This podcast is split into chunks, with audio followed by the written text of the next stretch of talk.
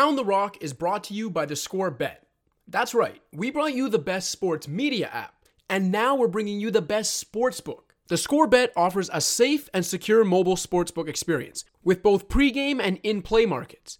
But best of all, it's integrated into the score and our content to give you the easiest and most seamless sports betting experience. So take advantage of exciting promotions and odds boosts all season long. Download now on iOS and Android. Available in Colorado, Indiana, Iowa, and New Jersey. Must be 21 plus.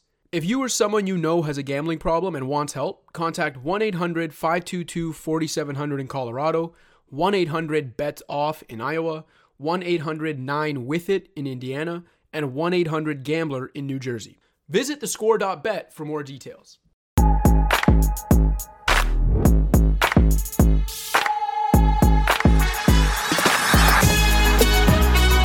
Welcome to Pound the Rock, the Scores NBA podcast. My name is Joseph Casciaro, and still not joined by usual fellow co-host Joe Wolfond. He'll be back in a couple weeks. I will be joined by a guest a little later in the show, Chico Nashon, who works for the Score, writes um, basketball, NBA, and college for us. He just wrote a great piece on Chet Holmgren, uh, the Gonzaga big man that you know most likely will go number one in the NBA draft come June Worst case probably falls to like three. So we're going to talk to Chico about Chet Holmgren and the piece he wrote about him. For a few minutes before then, I'm going to hit on a few pieces of news uh, from around the association. So first one, couple injuries to Steph Curry and John Collins. Steph sprained his right foot and is out indefinitely. He should be back for the playoffs, but it is definitely concerning. Look, say what you will about um, how long him and Draymond and Klay Thompson have been together and how they should know how to play together. And, and obviously they do know how to play together. But like you still want to get some reps in before the playoffs with your full team. I don't care if you've played 10 years together or 10 games together. Like you want to get some reps in. And when you look at the the Warriors big 3, they've played one full game together this season. They've played one full game together in the last like 33 months. Uh, Draymond only started and played a few seconds just for Klay's return game. So they didn't play a full game together there, obviously. And then Steph got hurt in Draymond's second game back after he had missed a bunch of time with that back issue. So again, in terms of like a full game, these guys have played together once in the last 33 months. Um, Draymond's also been coming off the bench his first couple games back. So all three haven't started and finished a game together since game five of the 2019 finals, the game before Klay got hurt, obviously, and left a late third quarter. So again, the chemistry is obviously there. It's not like you're worried about whether these guys know how to play together, especially in the case of Steph and Draymond. You can put them together out of nowhere and, and they're going to run that pick and roll to perfection. Draymond's going to attack guys on the short roll and, and figure out what to do with the four on three situations. He's going to open up more space for for Steph uh, and his shooting. So I, I don't think it's a, like a grave concern for them this season or that it's going to completely derail them, but it is concerning. And especially because, like, I don't know, they're saying Steph should be back for the playoffs. What kind, like, is he going to be 100%? But is he going to get back, you know, uh, literally for game one of the playoffs and need a couple games to play his way into shape? Not even shape, but play his way into uh, kind of game form. Again, we're talking about a sprained foot here.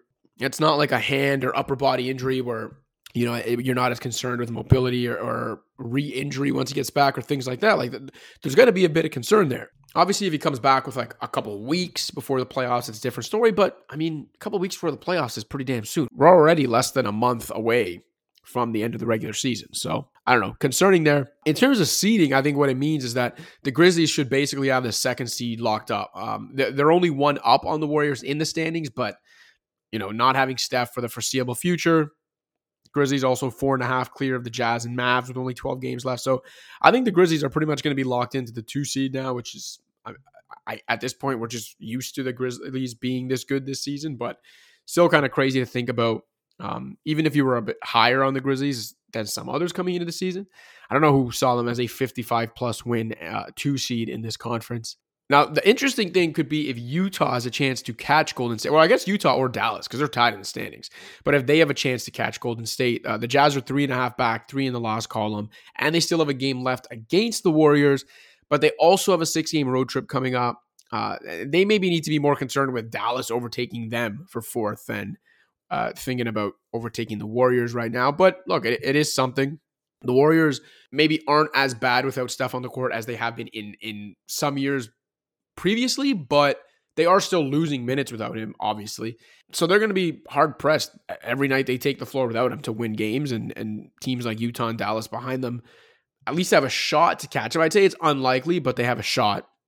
Still, though, you, you look at the the Warriors' schedule; it's not too tough. I'd bet on them staying in the three seed, and then at that point, really, I think what they got to be hoping for is that the Nuggets get out of the six because uh, that's a bad matchup for the Warriors. If I were them, I don't want any part of Jokic's Nuggets. I just think that's a bad matchup, but they get Jamal Murray back. Obviously, even more concerning. Um, that's, that's not your typical six seed.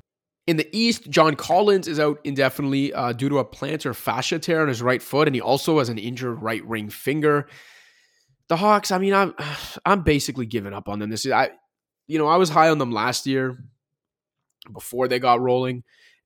I came into this season thinking that they could build on that and that they could, you know, approach legit contention if they stayed healthy and stuff. Health has played a part of it, but they also just haven't been as good defensively. They've been compared to last year at their best, a, a, train wreck. I've talked about, you know, DeAndre Hunter being back now and even positive strides from Onyeka Okongwu and how there is a defensive ceiling there that maybe we just can't see right now. But now Collins is out indefinitely. They're going to make the play in. They're four and a half clear of the Wizards. Uh, Trae's playing out of his mind, even for his standards right now. So they should be pretty secure in the play in. And I, I mean, they can still leapfrog Charlotte for ninth, even without Collins. I guess technically they're still within range of the Nets. I think they're only a couple games back. But even me, as a as a pretty big believer in this team and a believer in this team's ability to figure it out at some point this season, I had already lost a lot of faith, and I feel like Collins being out indefinitely now kind of seals it for me. I don't have much faith in this team going to Brooklyn or Toronto and beating one of those teams if they were, you know, even win the 9 10 play in to then play for the eight seed. Even without Kyrie, I, am not taking the Hawks over the net, over a KD led Nets team. Um, I, I think they can beat the Raptors, but I wouldn't pick them to win in Toronto. And then, I mean, the Raptors, I think, are going to move up. If you look at the way the schedule breaks, even the way the Bulls schedule, like the Bulls might fall out of the playoffs proper and into the play in, the Cavs could. And even if one of those teams is sliding, I still would take one of those teams at home if it came down to a one game play in against the Hawks for the right to go to the playoffs or go home. So I, I just think the Hawks that this is maybe the final nail in their coffin of what's been just a, a really disappointing season for them after the surprise Eastern Conference Finals run last year. Last thing I wanted to get to the Wolves absolutely embarrassing the Lakers. I'm sure anyone who listens to this podcast and is into the NBA enough, if they didn't watch the game, they've at least seen the clips on social media somewhere now. The Wolves were basically bullying the Lakers, okay? Karl-Anthony Towns and Patrick Beverley were especially disrespectful to Russell Westbrook. And I'm not saying that in like a way where it's like they shouldn't have done it. It's fair game. They, they didn't cross any personal lines or anything like that. They very much mocked the fact that he can't shoot and was shooting air balls. Towns had that moment after a, a Westbrook corner three air ball where you know he insinuated that someone left a window open in the arena in Minnesota. Beverley, like 10 seconds later, while talking to the ref, was kind of mimicking that he had to move out of the way of the air ball and hide from it the way Al Horford does on free throws sometimes when a free throw hits rim. There was a sequence where I don't even remember what had happened at that point, and, and Pat Beverley was like flexing 20 feet from LeBron. And then he actually walked up to LeBron and tapped him on the butt. And LeBron just kind of had to sit there with his hands on his knees, not really being able to say anything because his team was getting embarrassed again. The one thing I will say, I guess, credit to LeBron and Westbrook. Well, Westbrook took exception after the game. He said he wasn't going to take exception, but then he also, you know, made the reference to the fact that the Wolves have a bunch of guys that haven't done anything, so he's not going to pay it no mind. LeBron at least actually did say it's part of the game when it came to the Wolves talking trash. So in that sense, I'll give them some credit because they they don't have a right to be upset. Like they, they handled it the right way after the game in not kind of firing back at them because they don't have a right to. And this is something I tweeted as well. Look, you can go back at the best and most, you know, fun having LeBron led teams in his career. They clowned teams and clowned dudes plenty while they were blowing them out. LeBron did it to dudes in the playoffs, okay? Just ask the Raptors. Like Westbrook you know, how long's he been rocking the baby uh, when he thinks a guy can't guard him or a guy's too small or too weak, whatever the case may be. And again, I'm not I'm not saying those guys, you know, that he shouldn't have been doing that or LeBron and, and his teammates shouldn't have been having fun in the past. As LeBron said, it's all part of the game. It is part of the game to trash talk, to have fun with your opponents when you're beating their asses, as long as no personal lines are being crossed, obviously. So Russ and LeBron, I mean, they, they've spent a good chunk of their careers giving it. Now it's time to take it when it comes to the trash talk and the disrespect and whatever. And the Lakers season just can't end soon enough. I know they should eventually get AD back. I know obviously like no one wants to have to play a one game play in against LeBron James, Anthony Davis, the team. And even even though they've lost the minutes with both those guys on the court this season, you know, like top teams in the West still don't want to have to play those guys in the playoffs if it came to that. But this team just needs to be put out of their misery for this season.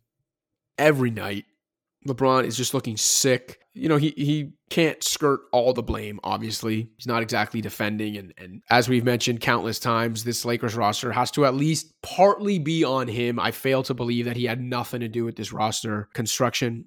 I think Chris Haynes said on a Twitter Spaces this week that DeMar DeRozan was the Lakers' first choice in the offseason, but they didn't want to give him a third year. Uh, and uh, sorry, that DeMar DeRozan was LeBron's first choice, but the Lakers didn't want to give DeRozan a third year and and whatever. I mean, that may be true. Chris Haynes obviously very plugged in.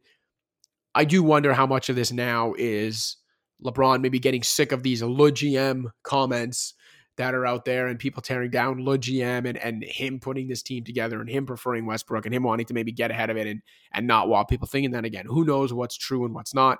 Not saying LeBron had everything to do with putting this roster together. But again, I fail to believe he didn't have at least a hand in it, if not two hands in it. So while I understand his frustration with how bad the team is around him, he's going to wear some of the blame, both in terms of why the supporting cast looks the way it does, and in terms of, again, he's not exactly defending out there or playing absolutely balls to the wall. Still a great player and insane what he's doing at this age, but he can't completely skirt the blame all that said, still watching LeBron just look as sick and frustrated as he is every night, having Westbrook just being trolled by every team uh, and fan base that matches up with the the Lakers this season is it's funny, but it's also getting kind of sad. I, I mean, in terms of the other stuff with Westbrook, obviously, and the people that have been saying anything disparaging to his family or anything disparaging about his family, like any people threatening him and his family, those people are absolute ass clowns. And there's obviously, obviously no room for that in the game. That's not trash talk. That's not having fun as a fan. That's that's beyond that. The West Brick stuff, on one hand, I kind of get it where it's like you could make the argument once you get into like making fun of people's names and whatever that it, it could be crossing a line, but I don't know, man. Like a fan turning Westbrook into West Brick, like I get what Russ was saying, where that like it's a family thing because then at school his son is being called Westbrook, and, I, and and I get that. Like that, obviously as a parent, you don't want that, but I just the the other stuff with his family and the threats and the disparaging comments are one thing. I'm not sure I can get to a point where I'm chastising fans for turning Westbrook into West Brick. Like that's a pretty that's a pretty mild fan taunt, other than the fact it involves a name. Like, I don't know. Are we going to say anytime something involves a name, it's out of bounds? Uh, is it only if it's a last name because it's like the family name? I suppose. Like, I, I don't know. It, I can see both sides to the argument when it comes to the West Brick thing, but it's pretty mild and tame. And if we're going to get to the point where a fan using a guy's last name to tease the fact that he can't shoot is out of bounds for fans to say, I think that becomes a slippery slope where it's like, all right, like fans are still allowed to have some fun again as long as we're not crossing certain lines. And I just have a hard time believing that Westbrook into West Brick is crossing one of those lines. Anyway, the fact that these are the conversations we're having about the Lakers this season is uh it's telling of what this season has become. Like I said, they they they just need to mercifully be put out of their misery. I need to be put out of my one man show misery here. I think I've gone on long enough on this Pound the Rock soliloquy. Going to go to break. Going to come back with Chico Nashon. We're to talk Chet Holmgren. What's up, Pound the Rock listeners? Just a friendly reminder to rate, review, and subscribe to the show on iTunes, SoundCloud, Stitcher, Spotify, or wherever else you get your podcasts. You can also check out the Scores Fantasy Football podcast with Justin Boone. And in case you haven't already, download the Score app, available on iPhone and Android. That's where you can find all of our feature content, as well as live scores, updates, and breaking news. And don't forget to check out the Scores YouTube page for an informative yet light-hearted dive into the sports world's trending topics. Now back to the show. All right, we don't usually talk college ball on Pound the Rock, but I feel like we have to today, and I'll, I'll explain why. For one, I mean, unless you've been living under a rock when it comes to college basketball, I feel like even NBA observers that don't watch watch much college ball should know about Gonzaga's seven foot Chet Holmgren, seven footer, seven foot six wingspan, but with guard skills. Um, has been pretty much all year widely projected to be a top three pick, along with Duke's Paolo Banchero and Auburn's Jabari Smith. But I do think uh, Holmgren will be a pretty clear cut number one by the time the draft rolls around. And someone who I think will agree with that is one of the scores basketball writers. His name's Chico Nahshon. And Chico, the reason I wanted to have him on today is because uh, he just wrote an amazing piece called How Chet Holmgren Became the Most Unique NBA Prospect in Recent Memory.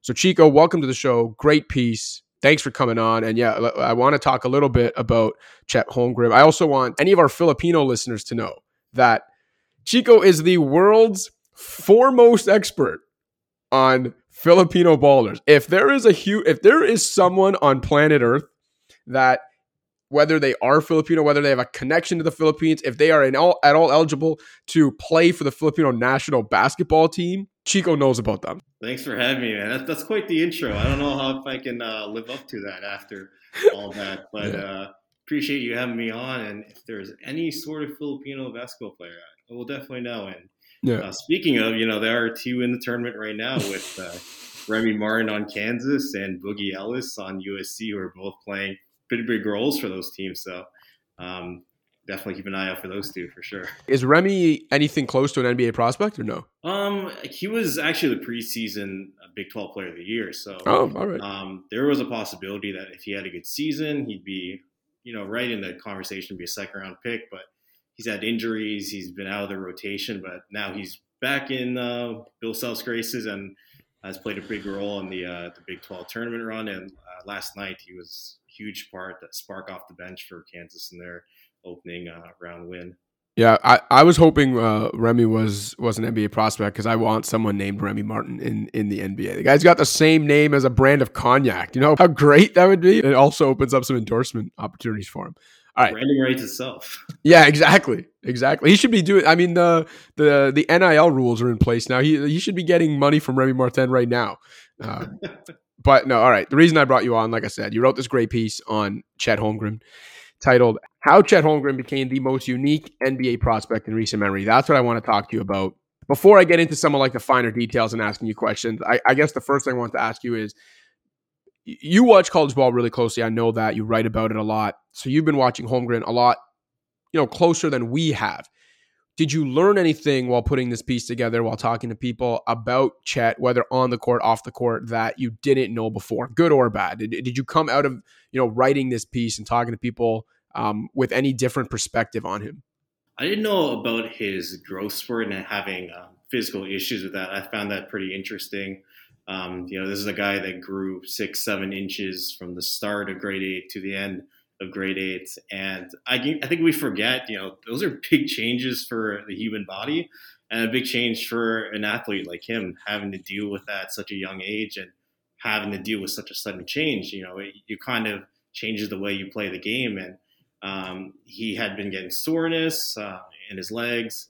And his father, um, Dave, actually had knee problems himself.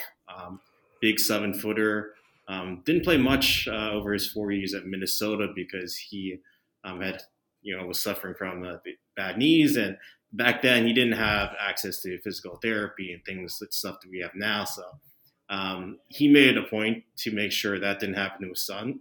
And during that year, he was having that growth spurt. You know, they got him in physical therapy. They worked on just correcting his posture, maybe changing the way he moved because um, down the line, what he was doing originally might have affected the way he um, his long term durability. And so, for me, I, you know, you see all the stuff he does on the court, but I thought that was kind of interesting. The fact that already early on, he you know he had to go through something major like that. Yeah, no, I I that was one of the points I was going to ask you about because I did think that was really interesting. I thought it was interesting that because he had a father, like you said, this who was a seven footer who had, you know, okay, maybe it, it wasn't a, a star studded basketball career, but he played basketball at some decent level and he had that career cut short by knee issues at his size. I thought it was interesting that he then kind of, uh, I guess, could see what was coming and now sees his son growing in the same way, probably going to be a seven footer, and starts working with him at an early age on, like you said, things like movement and um, his core and all that stuff. It's things that I feel like big guys usually would start getting help with maybe later. You know what I mean? When they become big time college prospects, when they become NBA prospects, maybe then they start doing that kind of training. Chet was doing it earlier because his dad could see the writing on the wall when Chet started dealing. I think in your piece you wrote it was like some knee and shin issues that Holmgren was starting to have, and I guess his dad saw it. It's like, oh, I've seen this before because I went through it. So now let's let's work on your body and your movements and all this stuff to make sure that doesn't happen. And then as you mentioned in the piece, that really since he really hasn't had many issues since then. I think that's an important thing because all you hear so much with Chet about the slender frame right? Like, I mean, I, I, think it was a ringer piece earlier this year on him where they there was a line that everyone remembers, like they wrote that um, at the time, Chet Holmgren was 14 inches taller than the shortest NBA player right now, but they're the same weight. And you know that's what everyone talks about with Chez. Like, how is this this crazy slender seven foot frame going to hold up? But to your point in the piece, like since he started working on this stuff, he hasn't really had any issues. Yeah, you mentioned probably the biggest concern, and a lot of people have always brought up is the slender frame. And um, you know, obviously at the next level, he's going to have to bulk up. He's going to go through um, strength and conditioning programs with the league, and I think every player, you know, they go through the NBA design programs. It's it's going to help them down the line. But I think the way you see him compete right now, um, the way he isn't afraid to, you know, duel in the post and be physical with different guys. Um, he does have that kind of mean streak in him that I guess you would look at a skinny frame and lanky guy like him, you wouldn't think of, um, judging off that appearance. But um, just in the way that he fights for rebounds and he's willing to put his body in there. I, I mean, you see that. Um, one of my favorite parts in the piece is uh, his, high school coach talked about um, he's watching him when he was younger and just taking an elbow to the face, and he's got his lip and his, his braces, and he just comes out of the game momentarily. He just picks it up and checks right back in immediately. They didn't want to uh, miss any part of the game. That's who he is. He's a competitor, and um, you know, he doesn't care, you know, how much of a physical beating he might take. Like he's willing to do whatever it takes uh, to win the game.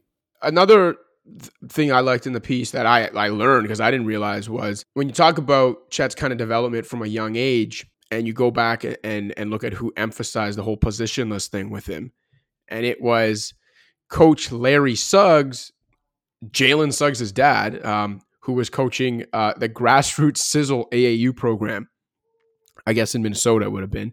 So one, I didn't realize Jalen Suggs' dad was uh, one of Chet Holmgren's first basketball coaches, and two, I thought it was really interesting that he's the one that you know was emphasizing a positionless style of basketball with with a young group like that, and that uh, as you wrote in the piece, he allowed Holmgren to bring the ball up the court, play on the perimeter, and he let him run pick and rolls because he could see over top the defense. Yeah, obviously a really unique approach. You know, first thing you would think is especially that age level. He, he was always usually a lot taller than people of his age. Your first instinct is you throw him in the post, you work on the big man skills, and you, you go from there. But um, what Larry Suggs and, and, his coaching staff wanted to do is play this positional style of basketball where Chet would work with the guards, they would do guard drills, work on their ball handling, um, but and he wouldn't pigeonhole them into one position. And it didn't matter what um, you know if you were a guard. Like I, they had you well rounded the way I, from what I understand, the way their program worked. And you know they faced criticism from people in the Minnesota basketball community about you know, maybe this isn't the right thing to do for a player like Chet, but um, that was obviously really fundamental in him um, being the player he is today because it opened his, his eyes up to the, the all-around game, being able to handle the ball and affect the games in other ways than a traditional big man like his dad once did if you watch him play, like you can tell that. I guess other than him just seemingly like obviously freakishly large in a way, or, or you know, having these skills that big guys usually don't have, but he looks a lot more just like comfortable with those skills, if that makes sense.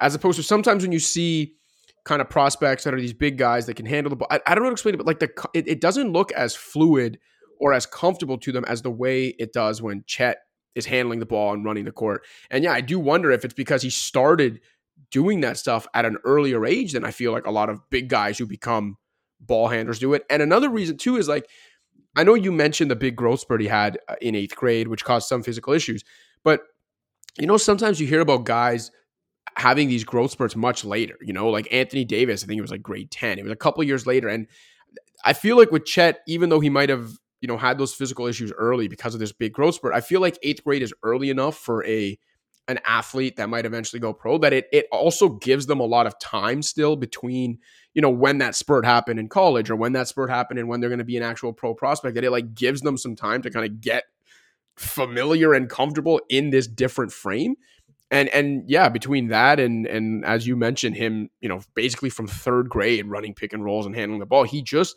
looks so comfortable doing it it does not look awkward despite his size i think that's a testament to all those things yeah, and I mean, you look at him just the way he carries the ball up court. He can do it with either hand.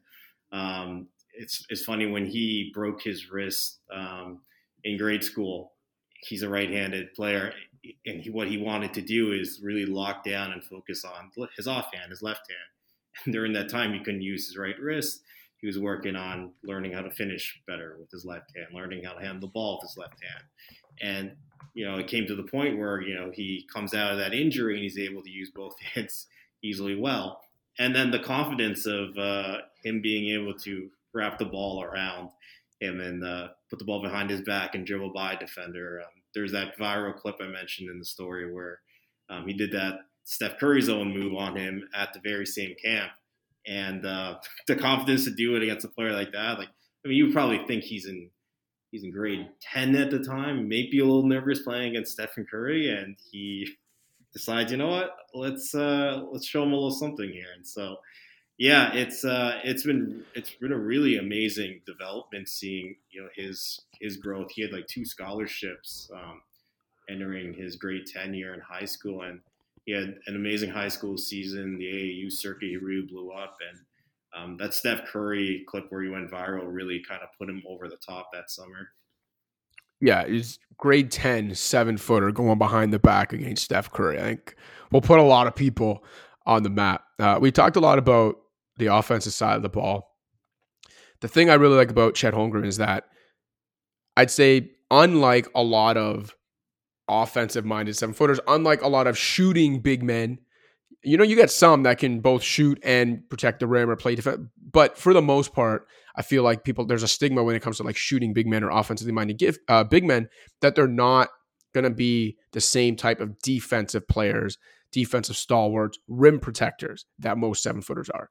That's not the case with Chet Holmgren. This guy is a special defensive talent in addition to all the things we've talked about that make him a unique offensive player as a seven footer with guard skills. Um, you saw it already in in the opener of the tournament. He had seven blocks as part of a, a game where he just stuffed the stat sheet. And I, I mean, you wrote uh, uh there's a part in the story too where his high school coach Lance Johnson talks about how you know even if when he's like playing aggressive or playing up in pick and rolls and playing up on the perimeter against guards, even if the guard turns a corner and like gets by him, he's so big that I think the quote from Lance Johnson in your story was like the guard could be like six feet in front of him and it doesn't matter because Chet's just so big. He can still block the shot from behind or disrupt it from behind. So, what have you seen uh, watching him play D and also talking to people about that defense? Yeah, I think the most impressive thing about him as a shot blocker is his timing. Uh, he always just seems to time that well, and he also likes keeping the ball at play. Um, obviously, um, if you can block a shot, you're going to try to do so. But his main priority when he tries to block a shot is to also keep the ball in play. And the beauty of a guy like Chet is that if he keeps the ball in play, sometimes he's the guy that ends up with the ball um, on the ensuing possession, and he can take it right back up court and run the fast break, whether he's you know, carrying the ball off court or launching an outlet pass to the uh, closest guard. Um, that's an amazing weapon to have for just a shot blocker. And then you talked about um, his defense on being on the perimeter. Um, like his coach was telling me, like he could be six feet away from a guy taking a jump shot, but he's got the length to close out and potentially block a shot. If not block it, alter it.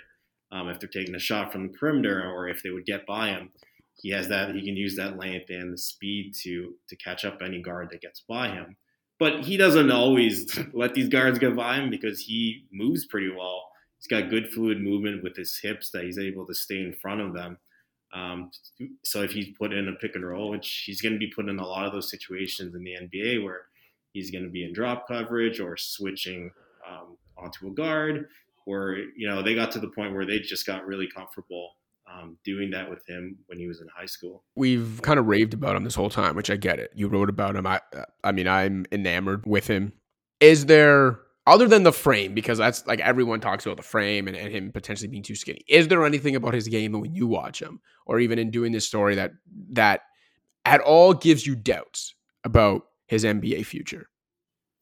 I think the biggest question, honestly, might be the fit, like where he ends up in the draft. Because I think if you end up in a situation where he's going to be forced to play a lot of center early on, um, that could be a little bit of trouble uh, if he's going to have to go up against a Jokic or you know an Embiid um, as part of his duties as a rookie starting early on. I think ideally you'd like to see him.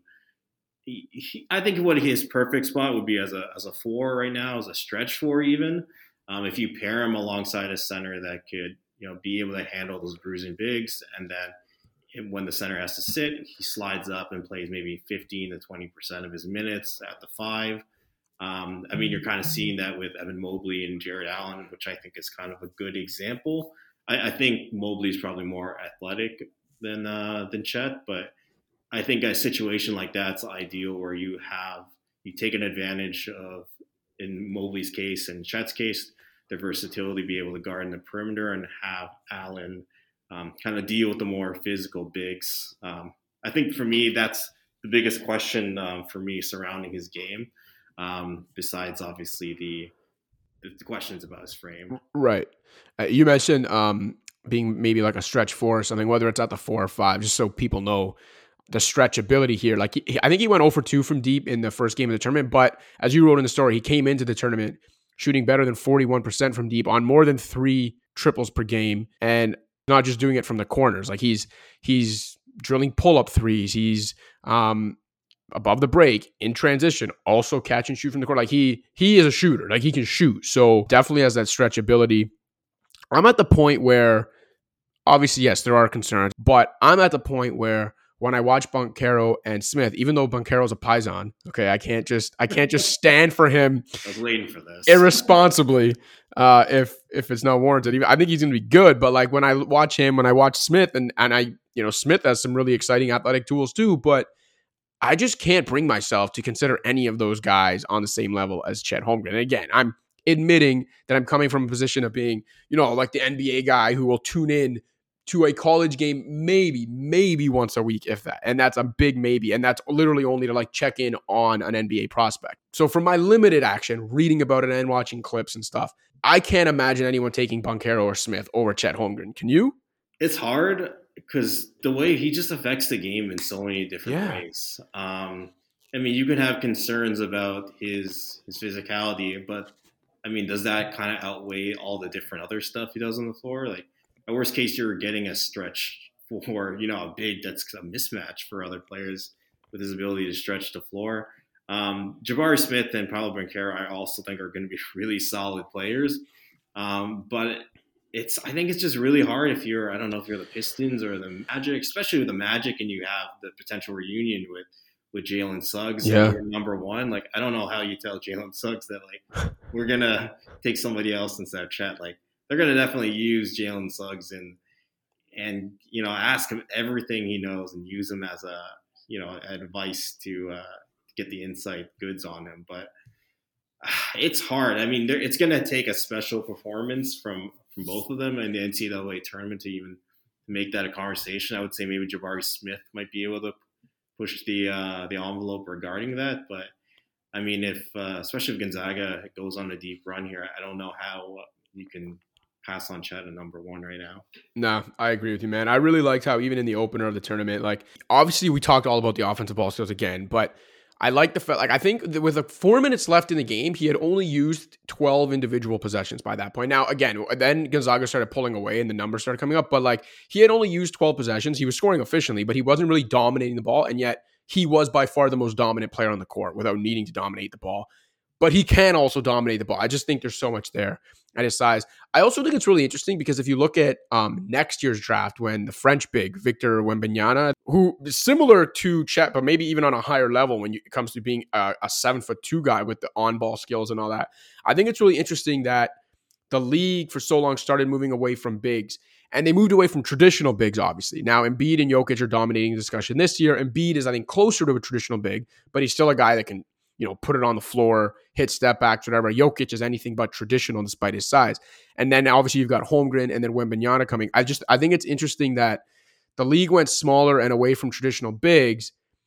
And over time, it's like these young bigs, they found their own niche. And it was just basically being, well, what if we just got guard skills, but still had seven foot size? Because the basket is still 10 feet in the air. Like, I, I find that interesting. And it's like this new wave of bigs coming now where they they aren't traditional, so they're not part of that group of bigs, you know, years ago that kind of got lost in the in the weeds in the NBA. But they actually now fit the guard dominated or perimeter dominated game. So I think that's an interesting thing to kind of consider over the next few years and monitor. Yeah, even going back to like Giannis, I mean, this is a guy that grew into his who he was today, right? You might even argue putting him in that conversation. Yeah, like the first guy, raw, big.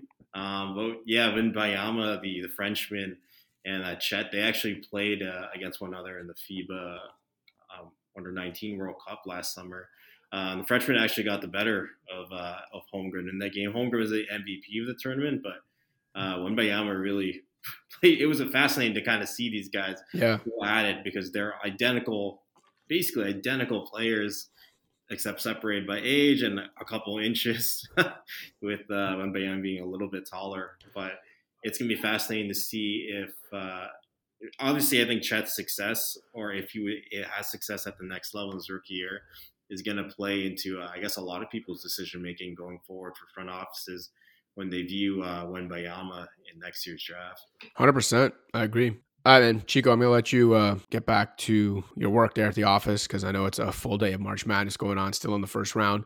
So uh, let you get back to that. Thanks, man, for for joining us, and uh, great job again on the piece. No worries, man. Always a pleasure. All right, thank you again to Chico. I encourage everyone listening to go check out his piece on Chet Holmgren. Fan shout out this week goes out to Georgia Brooks in LA, originally from Milton, Ontario. One, congratulations to Georgia. She is a new mom just had a baby boy named Max in the last couple months. Georgia hit me up on Instagram uh, last month actually to say my newborn is going to be a basketball expert because of all the episodes of Pound the Rock we listened to in the middle of the night. That made my day reading that. Uh, I'm sure Wolfond hearing this as you know a new dad himself uh, is probably loving that message as well. George also uh, joked that Max is a huge fan of the show already, and that his hands are big, maybe the next Kawhi. Georgia, thank you so much for supporting the show. Thank you for listening. thank you for continuing to listen while you're home and recovering from uh, giving birth to Max. And thank you for ensuring uh, Max is getting an early start on being a Pound the Rock fan. Usual call out for everyone out there listening. We want to shout you out because we appreciate you supporting the show. So, whether you're listening for the first time or the 230th time, hit me up on social media joseph.casciaro at thescore.com on email, Twitter at Joseph Casciaro, Instagram Joe underscore underscore underscore cash. Let me know how long you've been listening, where you're listening from, what you like about the show, maybe what you don't, and we'll make sure to get you a shout out on a future episode. We got two of these left without Wolfond. Already have a guest book for next week that I think everyone will enjoy. Got to fill one week after that and then after that, Wolfond's back, and uh, and we'll really get into the swing of things, and the playoffs will be here and whatever. But uh, keep reaching out, and we'll keep the shout outs coming. So thanks again to Georgia. Thanks again to Chico for joining us. For an absent Joe Wolfond, I'm Joseph Casciaro. Pound the rock.